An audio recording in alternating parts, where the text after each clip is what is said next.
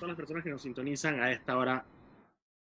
Eh, Sal y Pimiento, programa para gente enfocada. Estamos aquí Mauricio Valenzuela, yo, Daniel Opera de Foco Panamá. Aquí en la típica 104.5 FM, todos los días, a las 5 de la tarde, para entretenerlos, informarlos, como todos los días. Recuerda que nos pueden seguir en arroba Foco Panamá, en Instagram, Twitter, Facebook y TikTok, y también pueden seguir todas las noticias del día focopanamá.com. Este, este programa se transmite en vivo por el canal de YouTube de Foco Panamá, que hay guardado para que lo puedan ver cuando quieran. Hoy vamos a tener un excelente programa. Va a estar con nosotros Jonathan Riggs, que él es, si no me equivoco, su título es, él es secretario general del MINSEC. Eh, pero bueno, va a estar con nosotros sobre el, sobre el tema de seguridad. Sonó MINSA. Es MINSEC. MINSEC, MINSEC. No, no, sí, MINSEC. Lo que no sé es si es secretario general del MINSEC. Creo que sí. Casi, seguro, que sí. Así que vamos a estar hablando con él sobre el tema de la ley de extinción de dominio. Vamos a estar hablando con él. Así que no se puede perder esa entrevista. ¿Qué se Mauricio? ¿Todo chilling o qué? Chilling, chilling, todo tranquilo. Nada, un día, digo, estamos a miércoles, noticias variadas, nada concreto.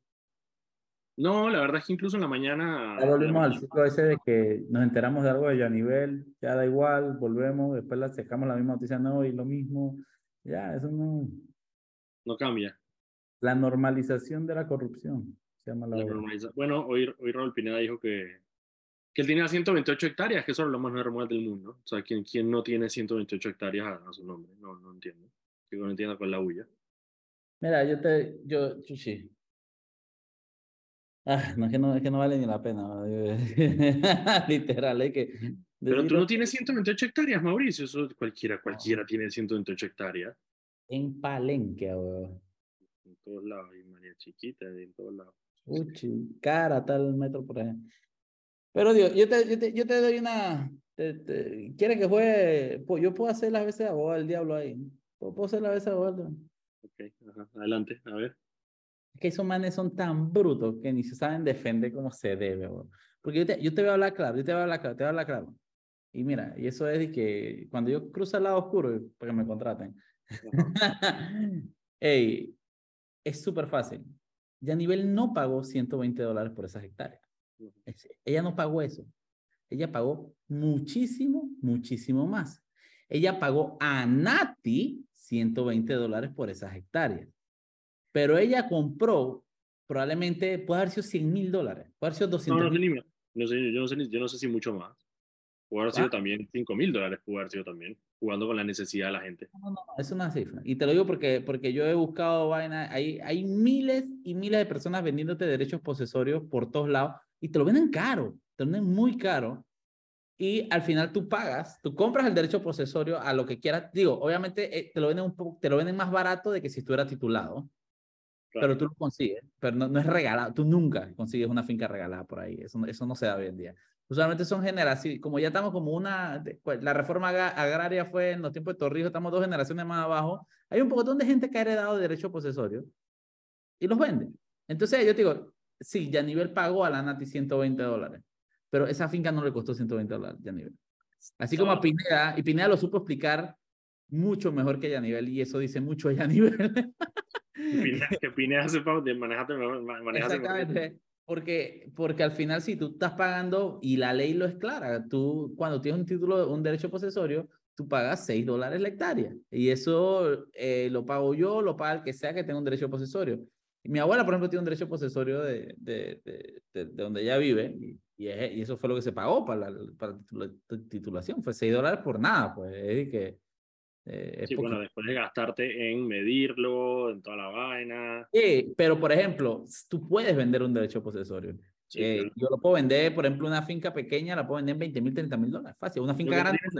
la, cosa es, la cosa es que después legal, eh, obtener el título como tal es lo que te cuesta esa poquita plata. No es que, no es que ya a nivel se la compró al Estado. No. Entonces, te digo, si yo tuviera que defenderlo, a veces me gusta hacer esos ejercicios. Hasta yo podría defenderlo, pero ni siquiera para eso sirve. Lo que no tiene sentido es que el derecho posesorio y la razón por la cual eh, se permite la titulación de tierras como esa, em, es para que la persona pueda. Ahí vamos al tema. Yo prohibiría la venta de derecho posesorio. Que solo se puede legalizar. Tú puedes heredarla. pero, imagínate, pero imagínate cómo está el problema, que la gente primero la hereda antes de poder titularla. Ah, exacto. No, no, pero también mucha gente no le interesa titularlo. Y es una realidad. En el interior está repleto de gente que no quiere titularse, que, que está, vive con derecho posesorio. Eso, eso no es la norma, pero hay muchísima gente que está ahí porque nadie se la va a quitar, nadie, lo que sea. Eso, eso, eso, ah, la, gente anda como pollito. Yo creo que la, la, la, modificación de la ley es que simplemente tú no puedas vender derecho posesorio. Tú puedes heredarlo de, de la persona que lo adquirió inicialmente y, y, sí, se lo puedes dejar en herencia a tus hijos y después que tus hijos lo puedan legalizar. Pero tú al poder vender derecho posesorio, esa vaina es de que le quitas la finalidad de la reforma en su momento, le quitas completamente eso, porque el tema era legalizar tú las tierras que tú estás trabajando, las tierras que son tuyas, donde has habitado tras generaciones, etcétera. No que la hagas, las comercies y después, eh, entonces, eso, eso desvirtúa completamente. Entonces, yo creo que nadie se ha dedicado a atacar el problema coyuntural, que es ese. La, la man es tan idiota que ni siquiera se puede... ¿Por qué lo vas a atacar si te beneficias de él? Completamente, y ahí va el problema. Pero tú, yo soy de la teoría que tú no deberías poder vender derechos posesorios. No. Legalízalo y véndelo después tú, lo que te dé la gana. Pero después de legalizado. Pero un derecho posesorio, tú no deberías poder venderlo. Podrás heredarlo a tus hijos o a tus sobrevivientes, pero eso de estar vendiendo ahora me, duda, ahora me queda la duda si tú pagas impuestos sobre la venta de un derecho posesorio, así como, como cuando vendes una finca, una propiedad. Es una muy buena pregunta. Voy a preguntar. Pregunta. porque digo, al, vender una propiedad tú tienes que A mí me han ofrecido derecho posesorio, pero nunca, nunca, nunca he hecho esa nada porque no vale la pena. Digo, finquitas pequeñas o, terrenos pequeños te los pueden vender muy baratos con derecho posesorio, pero, pero eso al final, tú nada más de pensar que tienes que enfrentarte a una institución asquerosa como la NATI te quita todas las ganas de lo que sea, ¿me entiendes? y tú tienes que enfrentar a la NATI a nivel regional, depende de donde estés. Sí. Y al final tener un derecho posesorio es bien complicado porque tú cuando tratas de vender el derecho posesorio, tú tienes, cuando tratas de legalizar, tú tienes, ahí, ahí todo influye. Creo que tuviste el flujo, el mapa de flujo que te que mandé ayer antes de ayer. Es decir, que el vecino tiene que dar fe, el vecino del otro tiene que dar fe, tiene que tener tantos testigos, tienes que demostrar no sé qué, no sé qué, no sé qué. Entonces, obviamente, al final, eh, al final no, ah, obviamente hay pero, obviamente hay todo lo que sea, pero, pero es impreciso decir que Yanivel compró al Estado tierras a eso ella tituló tierras a ese precio, pero ella se la compró a alguien derecho de Lo que te diría ahí con todo el trámite tan engorroso que tú estás escribiendo es que, como se tiene que hacer a nivel regional, ¿dónde tiene que hacer ya a nivel esos trámites? En Capira. En la, Nati de Capira. No, y eso sí. ¿Qué te hace pensar que ya a nivel no absolutamente controla la Nati de Capira como para poder hacer lo que le la gana de Capira? Sí, sí, sí. Y todo lo que le pidan y todos los trámites que tenga que hacer, no tenga que hacer absolutamente, no tenga que levantar un dedo.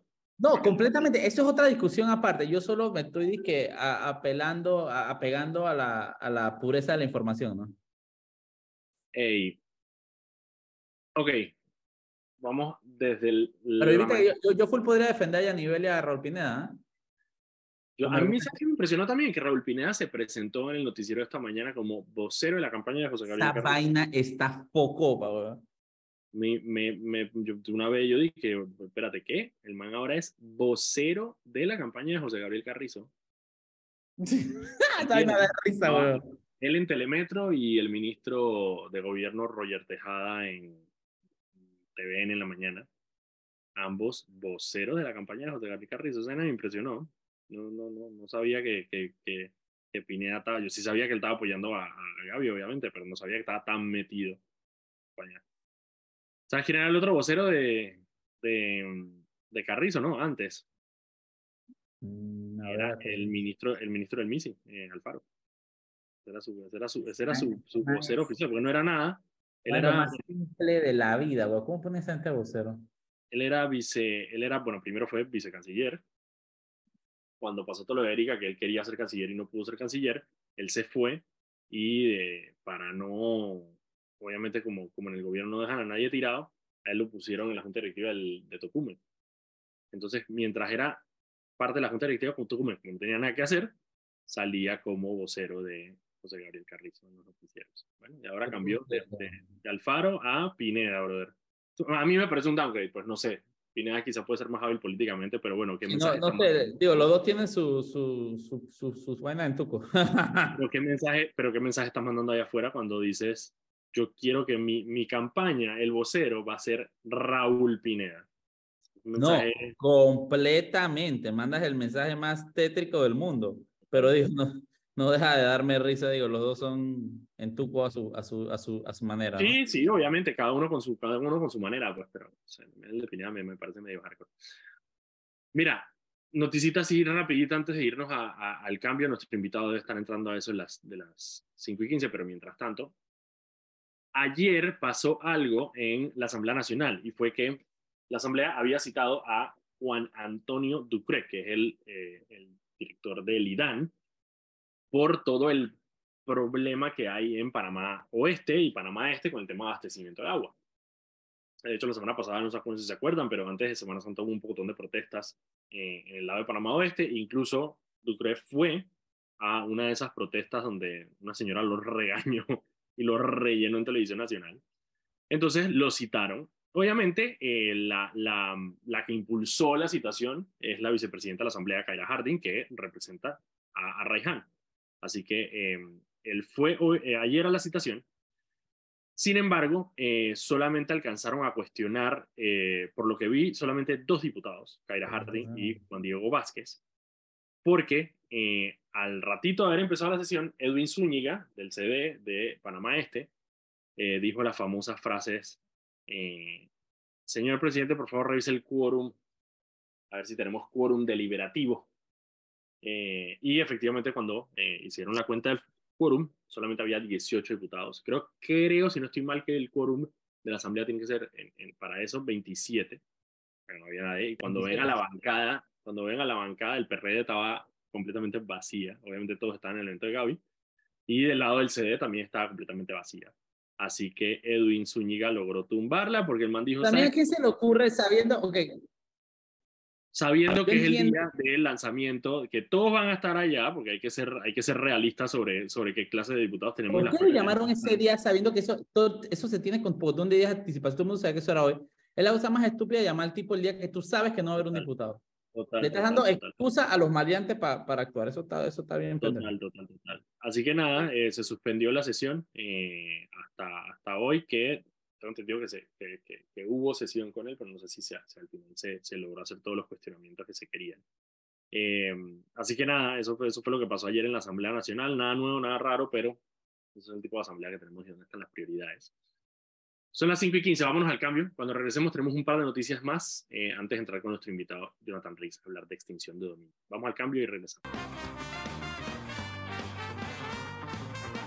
Y estamos de vuelta aquí en su programa Sal y Pimienta, el programa para gente enfocada. Estamos aquí Mauricio Valenzuela y yo, Daniel Opera de Foco, Panamá, para entretenerlos e informarlos como todos los días de lunes a viernes aquí en la típica 104.5 FM. Recuerda que puedes seguirnos en arroba Foco Panamá en Instagram, Twitter, Facebook y TikTok. Y también pueden seguir todas las noticias del día en focopanamá.com. Este programa se transmite en vivo por el canal de YouTube de Foco Panamá. Queda ahí guardado para que lo puedan ver cuando quieran y también Ana Gabriela lo sube a Spotify. Un saludo a nuestra querida periodista Ana Gabriela. Es lo que es ella, carrera, ¿no? Carrera, sí. Ok, Mauricio, Mauricio no está. ¿Está o no está Mauricio? Mauricio se fue un rato. Estoy, estoy hablando solo aquí, yo estoy hablando me Ah, pues vamos. Ana Gabriela Palacio. Palacio, es Palacio Carrera, ya, ya. Yo estaba aquí hablando solo y nadie me está escuchando. Espérate, nuestro, nuestro, nuestro, nuestros, nuestro equipo de trabajo es toda la mitad chiricana. Ella, ella es de Chiriquí también, Gabriela. Sí, ¿no? Es carrera chiricana. Eh, eh, Palacios, Carrera. No, Palacios no, de Carrera es el chiricano. Palacios, Palacios no. penomeño. Recuerden el gran maestro. El gran maestro. en estos días, en estos días, en estos días repartió medallas de ahí de... Ah, ya la están escribiendo y que qué se va con los chiricanos. Saluda a mi hermano Gigo Araúz. Ese Araúz es chiricano. Yo no conozco. No, no, Araúz, Araúz, sí. Araúz nada más.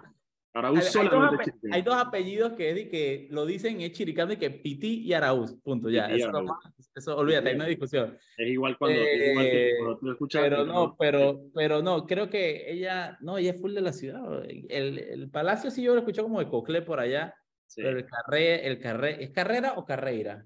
Carrera. Mira, hay que averiguar, hay que averiguar. Saludos a todos nuestros queridos radioescuchas chiricanos, que Chiriquí, provincia, buena provincia, llena de melocotones, albaricoques, fresas, arándanos, las frutas. peras, manzanas. Albaricoques. Albaricoques, peras. Yo tengo un, un paseo chiricano que él dice que, que, tú te burlas nada más porque ahí en Chorrera no crecen los albaricoques que crecen en Chiriquí. no, la Chiriquí me encanta. Vamos a estar pronto por Chiriquí. Eh, una vueltita por allá por Boquete pronto. Así que, ah, hablando, hablando de Chiriquí, a mí me encanta la naturaleza y Chiriquí es la mamá en temas de naturaleza es temporada de avistamiento de quetzales. Quetzales, sí lo vi. Ya, man, tengo que ir, ya vi dónde. Un man subió una foto el fin de semana, en una sola foto habían tres quetzales allá por Volcán, en la finca Oasis. Ey, Fren, tres quetzales en una foto. Yo me muero si yo veo eso, literalmente, me muero. Tres quetzales en una sola foto. Tres quetzales en una sola foto. Ok. Mauricio, par de noticias antes de que entre nuestro invitado. Em, ok, el, ayer hubo una reunión, nosotros anunciamos que ayer hubo una reunión entre eh, Alejandro Mayorkas, que es el director de em, Seguridad Nacional de Estados Unidos, ¿verdad? Porque para el gobierno de, eh, de, Biden, el tema de la migración es un tema de seguridad nacional. ellos están Daniel, yo necesito entender, y eso que transmitimos la, la conferencia y lo vi, ¿qué acordaron? Ok, básicamente hay dos, la situación de Ariel ahora mismo tiene, uno de sus principales problemas es la falta de mm, colaboración o cooperación por parte del gobierno colombiano. Porque el gobierno colombiano, como es puerto de salida, o sea, la gente sale de, eh, de, Colombia, em, el gobierno colombiano verdaderamente no está prestando mucha atención a lo que está sucediendo en ese cruce de fronteras. Entonces eso hace difícil el trabajo porque tienes un actor extremadamente importante que es el otro lado que no está... Eso, mira, Colombia sufre de lo mismo que sufre México. Colombia no es un país. La gran parte de su país, ellos no, el gobierno no tiene control. Es correcto. Entonces tú tienes todo el Caribe, el área donde entran estos migrantes, todo el Caribe, el Chocó, esta área donde no hay presencia gubernamental. los manes, el gobierno de Colombia, ah, los gobiernos de Colombia se han decidido, han decidido simplemente ignorar que eso está ahí, pues. Entonces, es un problema mío. Es problema mío, no, no sé, cuidado que es Panamá, yo no sé, ¿saben a qué pasa? Yo no sé, yo no sé. Yo he estado, yo he estado en pueblos, Daniel, justamente hace muchos años haciendo el tema de migrantes en, en, pueblos en el Caribe en el, que, en el que mandaban, y me acuerdo que te, te recibía en el muelle de que somos las autodefensas gaitanistas. Esa era, esa era la autoridad en el pueblo, Frank. Entonces, que, hoy en día el cartel del Golfo, pues, pero esa es otra historia. Eh, entonces, es de que, Frank, yo, es lo mismo que pasa con México. Tú te vas al norte de México y dices, ¿qué? Eso, yo no tengo nada que ver con eso, hermano. Una cosa importante de esta conferencia de prensa, que fue una reunión tripartita, pero Colombia, el canciller colombiano no, no se presentó. Estaba el podio. Lo, o sea, fue a la reunión. Fue a la reunión, pero no, dio la conferencia. Es correcto. Estaba el podio, quitaron el podio de él y dejaron dos. Eso estuvo bien sí. Es parte, esa es parte de Pero bueno, parte de lo que acordaron es precisamente el tema de seguridad. O sea, el tema de, eh, de los operativos, incrementar los operativos. Eh, y bueno, de repente incluso nuestro invitado ahorita nos puede hablar un poco al respecto, pero Em, lo que tengo entendido es que se acordó aumentar la cantidad de operativos em, para proteger eh, a los migrantes que están cruzando, porque obviamente parte del problema em, es eh, estos grupos, ah, grupos delincuenciales, eh, ya sea organizados o no, que cometen delitos en la frontera con los migrantes, tanto en el tráfico ilícito de migrantes como, que es medio raro, que estos son, son, son dos delitos, son dos tipos de delitos diferentes, que es muy raro que estén, que, estén juntos, pero es tráfico ilegal de migrantes y aparte asalto y robo a los migrantes. Y, delitos sexuales en cantidad también. Y delitos sexuales a los migrantes. Entonces, nada, básicamente una de las principales cosas que se acordó fue em, fortalecer estos operativos en la frontera. me acabo de dar cuenta, Daniel, que estoy lleno de canas. Sí, bueno, estás viejo. Man, no me he dado cuenta. Acabo de verme en la cámara y que de verdad tengo canas. Y que estoy, me cayó la... Eh, ya, está, con nosotros nuestro invitado Jonathan Rick. Sí, lo veo aquí, no lo veo. Sí, eh, sí, ¿cómo están? Buenas tardes. Buenas tardes, Jonathan, ¿cómo estás? Gracias por acompañarnos acá en el programa. Mira, tú estás preocupado por las canas y mira la barba Jonathan Rick. no, es que yo no me la dejo por lo mismo. Ya, ya, ya me sale toda, toda, toda. Entonces dije, no, yo todavía soy joven. Yo necesito que Zulay me siga diciendo chiquillo. Claro, para no las canas que tiene Jonathan ahí. Zulay cree que, que me ofende diciéndome chiquillo y realmente me llena de vida. Jonathan, gracias por atendernos eh, eh, en el programa. La razón por la cual pedí específicamente eh, para que nos, nos, acompañaras el día de hoy es para hablar sobre el tema de la ley de extinción de dominio. Y tengo entendido que incluso, no sé si ibas a ir a la asamblea o vienes de la asamblea. Estoy saliendo de la asamblea en estos momentos. Ya. ¿Cómo va el proceso? Yo entiendo que está en una, em, hay una mesa técnica que está discutiendo el tema de la ley de extinción de dominio y haciéndole algunas modificaciones. No sé, uno, qué modificaciones le están haciendo y qué tan contentos están ustedes como ministerio con esas modificaciones. Bueno, lo primero, agradecerles el espacio de poderle comunicar al, país a través de su programa eh, el debate que se está llevando en la Asamblea Nacional respecto a la extinción de dominio. Miren, eh, debo reconocer que hay disposición. Eh, nosotros nos encontramos en este momento en el artículo 28 y subsiguientes eh, respecto a las generalidades de la extinción de dominio. ¿De qué trata? Eh, establecimos un catálogo de delitos, se estableció el tema de 20 años para la prescripción de la acción de extinción. Entonces, eso... Eh, es, positivo el hecho, se nos está yendo... se nos está yendo, sí, está dentro de un elevador, ahorita viene. Pero sí, bueno, que es positivo el hecho, asumo, y eso es parte de lo que le va a preguntar, es que es positivo el hecho de que haya la disposición. Eh, que te fuiste, te fuiste por un segundo. Eh, sí, em, es, es, positivo, es positivo porque no,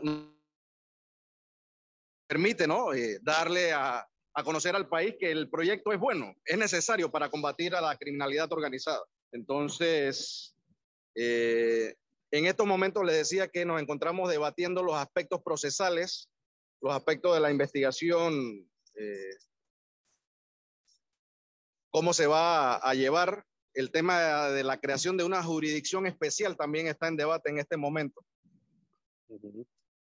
Y hay, y hay la intención, pues, de generar un documento borrador que se va a llevar al Pleno de la Asamblea el día jueves de la próxima semana aproximadamente.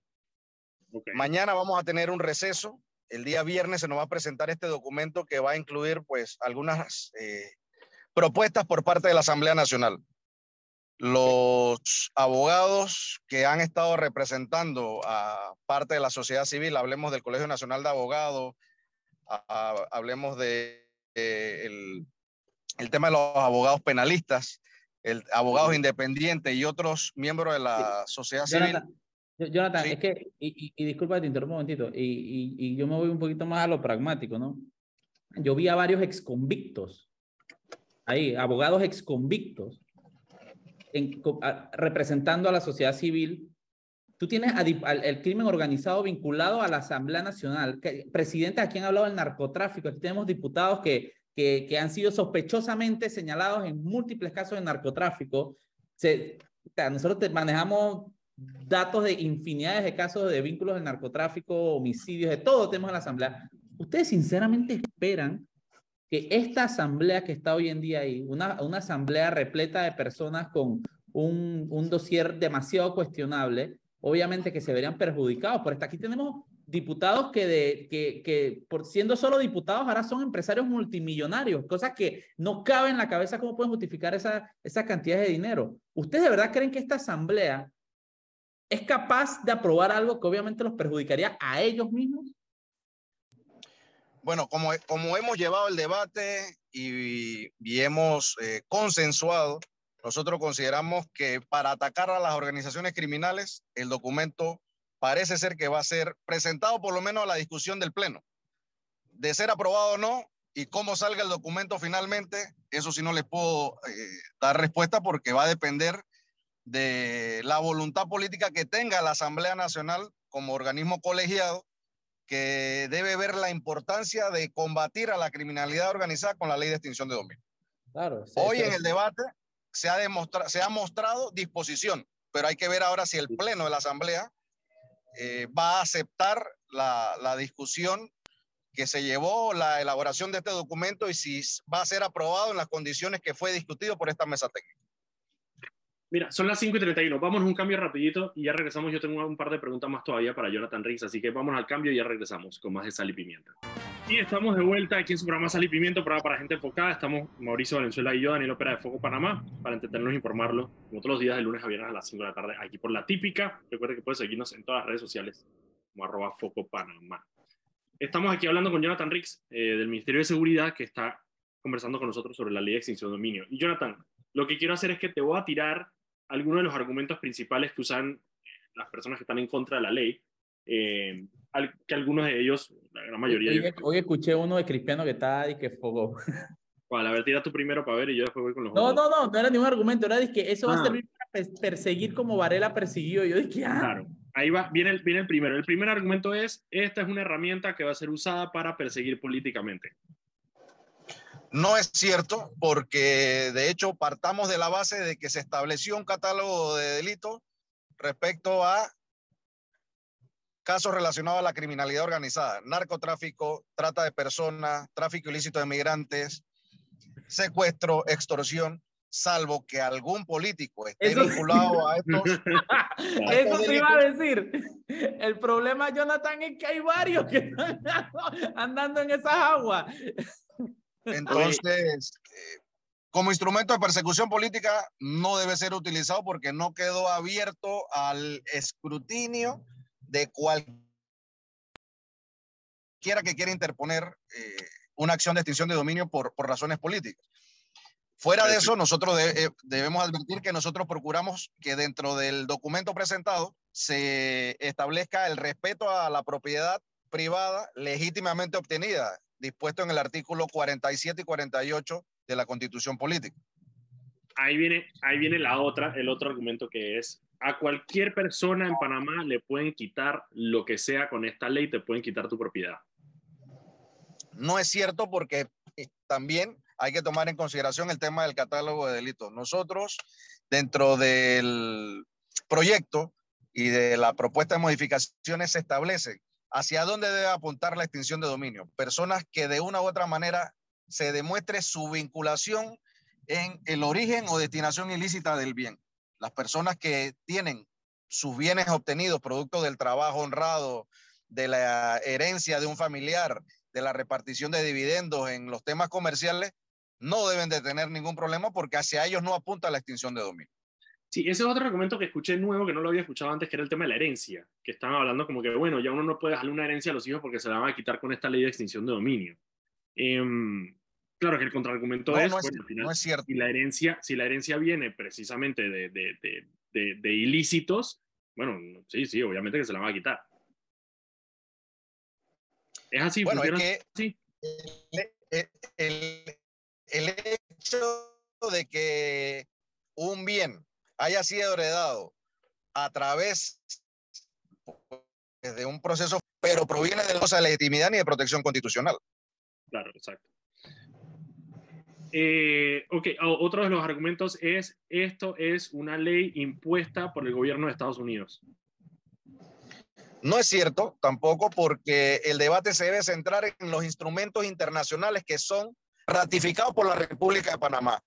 La ley modelo de Naciones Unidas, la Convención de Palermo contra la Criminalidad Organizada, la Convención de las Naciones Unidas contra las Drogas y Sustancias Psicotrópicas, son eh, eh, leyes internacionales de las cuales Panamá ha sido signataria y se ratifica.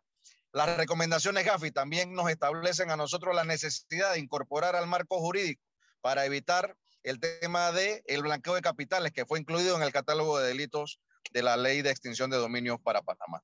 Así que eh, mal se puede decir que los norteamericanos, eh, Estados Unidos está imponiendo la incorporación al marco jurídico de la ley de extinción cuando los demás países y en el mundo entero, en Alemania, en Francia, con otro nombre, otra denominación, tienen incorporado la extinción de dominio, conocida como comiso, comiso sin condena.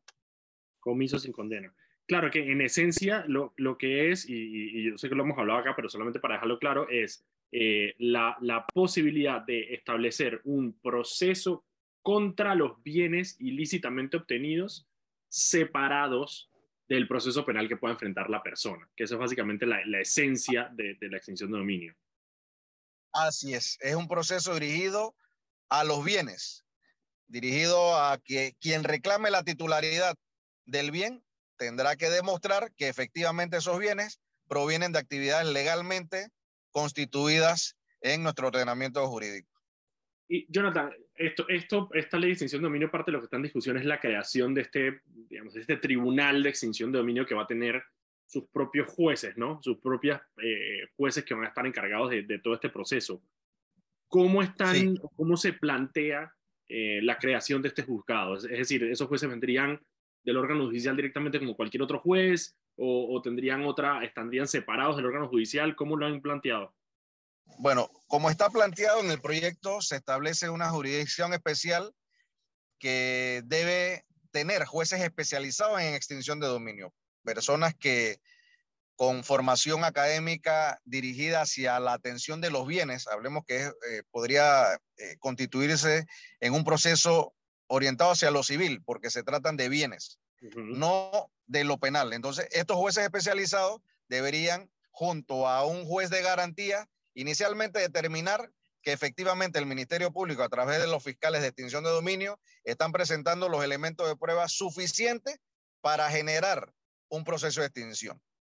Y seguidamente, una vez se hayan demostrado fehacientemente que estos medios de prueba eh, fueron obtenidos legítimamente y, permiten un caudal probatorio que lleve a un juicio de extinción de dominio, el juez eh, debe tomar la decisión pues, de extinguirle el dominio y hacerlo eh, de uso o a favor del Estado.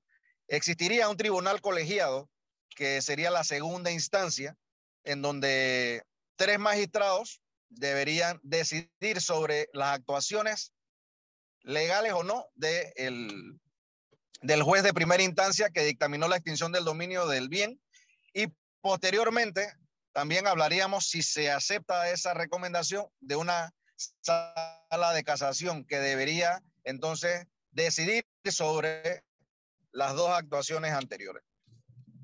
Y parte del enredo que hay con el tema de extinción de dominio es, es eso, ¿no? Que, que es, eh, como es por bienes, entonces pertenece al ramo civil, pero está de alguna manera eh, atado a, a, una persona que, eh, que está investigada bajo el lado penal. Y eso es parte de los argumentos que han tirado algunas de las personas que están Pero en contra. es algo especial y, y, y, y no... Sí, sí, sí, sí, totalmente de acuerdo, pero es que parte del, parte del, del bueno, con, la, la, eh, con lo cuadrado que son los abogados acá, es eso, ¿no? Es como que no saben dónde ponerlo. Entonces, como no saben dónde ponerlo, no lo entienden, entonces no lo quiero. Cree, crea algo nuevo y ya, si al final, eh, eh, digo, no, no, es tan complicado. Yo creo que lo hacen complicado, lo quieren hacer complicado, pero es mucho más Puede básico. ser.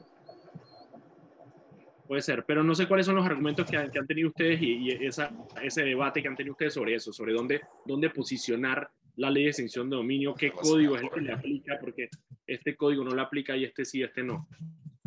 Sí. ¿Estás con nosotros, Jonathan?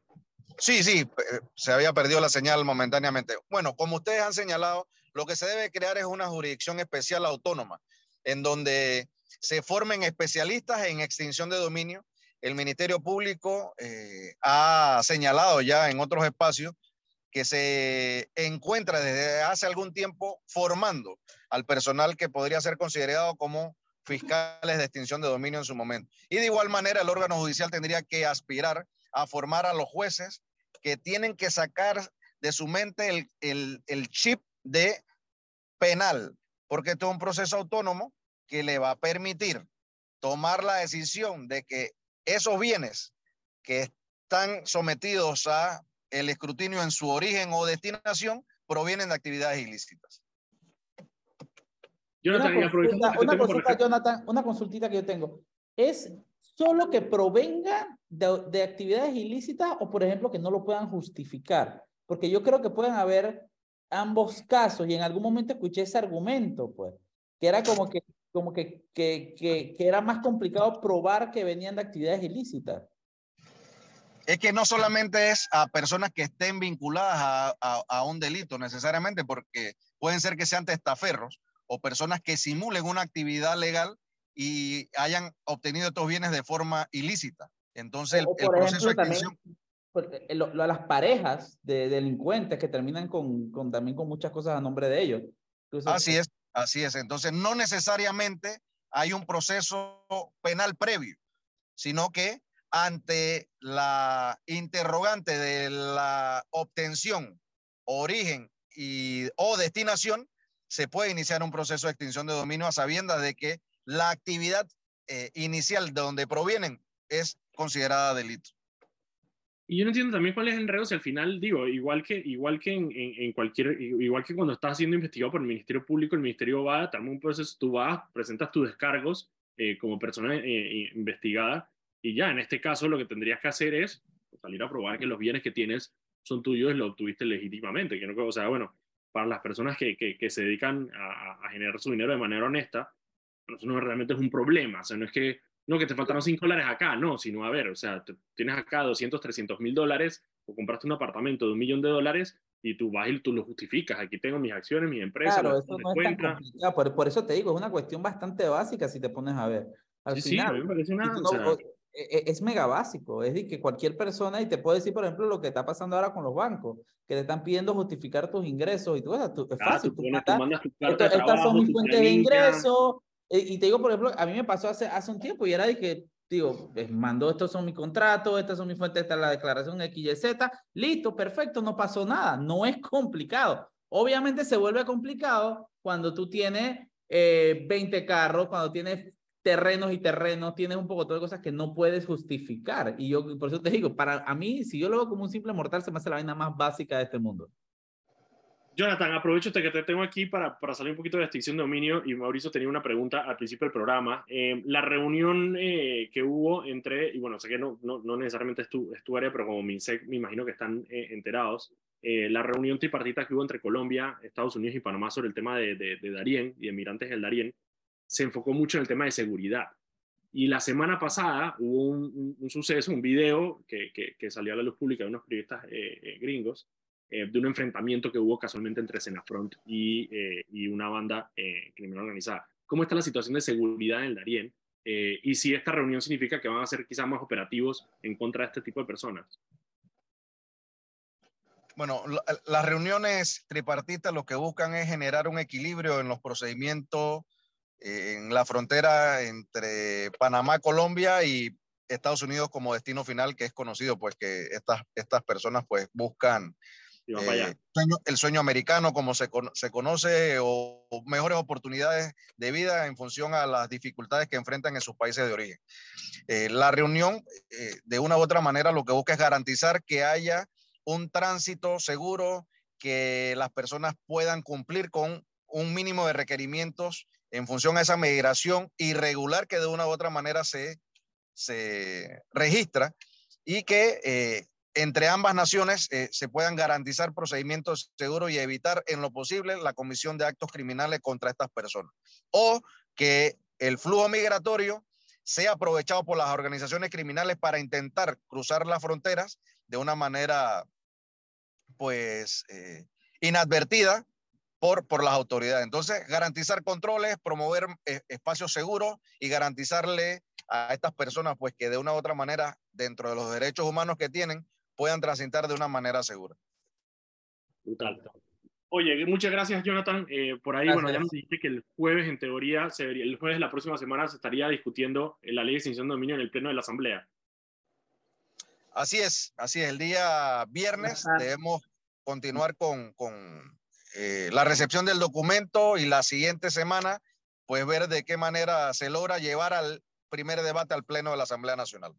Bueno, estaremos pendientes entonces. Muchísimas gracias, Jonathan. Buena suerte con eso. Eh, nosotros vamos a un cambio y ya regresamos con el último bloque de Sal y Pimienta. Gracias, gracias Saludos, siempre a la orden. Y estamos de vuelta con su programa Sal y Pimiento, programa para gente enfocada. Estamos aquí Mauricio Valenzuela y yo, Daniel Opera de Fuego Panamá, para entretenimiento informal, como todos los días, de lunes a viernes a las 5 de la tarde, aquí en la típica 104.5 FM. Mauricio. Dímelo cantando. Tú estuviste ayer en ese apoteósico lanzamiento de campaña eh, de José Gabriel Carrizo en el Vasco Núñez de Balboa. Sí, bueno, eh, al, día de ayer estuvimos transmitiendo el, el apoteósico. buco confeti, eso fue lo que vi. Yo vi buco confeti. Buco confeti, buco bandera. Pero. Típico. Digo, un evento político bastante estándar. Me impresionó eh, que el discurso fue full contra Martinelli. le tiró Martín, le, metió un par de jabs a Martín también. le tiró un par de jabs a Martín también.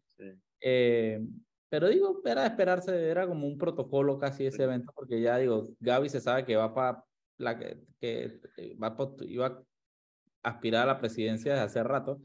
Era como la oficialización. Lo que me parece interesante es que Cristiano tuvo un evento con el presidente de la juventud, pero Gaby tuvo en su evento a toda la juventud, a todos los miembros de la juventud, de la, de la, al presidente. Entonces se nota que es el presidente como que el que está, mientras que la, el, la secretaría completa respalda a Gaby, como que el presidente está, porque él mantenía a todos y fue uno tras otro, uno tras raro Ahí, claro, es que, y te voy a decir, porque lo raro ahí es que, eh, y, y para la gente que no sabe, la, la, ese, el grupo de la juventud del PRD es como el mismo grupito que lleva como tres presidentes del PRD. O sea, ahí está Nando Meneses, está Félix, está Hussein, o sea, son como un grupito de, de pelados que eh, ya llevan como tres o cuatro presidentes que se han ido ganando entre ellos. Entonces, por eso me pareció raro porque, por ejemplo, Nando Meneses, que era el presidente anterior eh, y que fue de alguna manera el que promovió al presidente nuevo, estaba en el evento de, de, de Gaby. Sí, eh, el único que no estaba en el evento era, era el Hussein este, ¿no? Que eso sí digo que me pasó interesante. Pero cuando, tú, veías, y cuando tú veías, por ejemplo, las declaraciones, oh, yo, yo tuve bien pendiente de eso, las dos declaraciones fueron distintas. La de Hussein en el evento de Cristiano era de que el, yo como presidente estoy respaldando, ta, ta, ta, y, y en el otro era de que nosotros como Secretaría de la Juventud era que... Entonces, pues, sí, de pronto se fue, me, o, se fue por su cuenta o están, ¿sabes? Dividiendo para... Tú sabes, sí, sí, no, pero... para allá, yo me quedo aquí. Sí, me, me, me, me encanta eso, eso, eso, esos movimientos de fichas políticas, siempre es súper curioso verlos de acá. Súper entretenido. Sí. Súper entretenido verlos de afuera, que no estás ahí. Así que nada, eso fue el evento, no hubo nada, yo también, o sea, vi el discurso, me pareció bien, un discurso medio cajonero. Eh, de nuevo, me sigue pareciendo extremadamente interesante cómo va a ser Gaby Carrizo para tratar de vender, que nosotros hicimos el, el, el, el chiste en el ñeque, que es como que, man, dice que que piensa en lo genial que han sido los últimos tres años de tu vida y ahora queremos, dije, más. Y es que, espérate, esos tres años la mitad fueron en pandemia, que estás hablando como así que los mejores años de tu vida. Dije, tú no te olvídate de eso. Solo fueron los tres mejores años de tu vida y ahora lo vamos a repetir y vamos a hacer cinco más. Eh, entonces, no sé, no sé cómo va a ser eh, Gaby Carrizo, me queda ahí como la duda de cómo va a tratar de dar la vuelta a eso. Eh,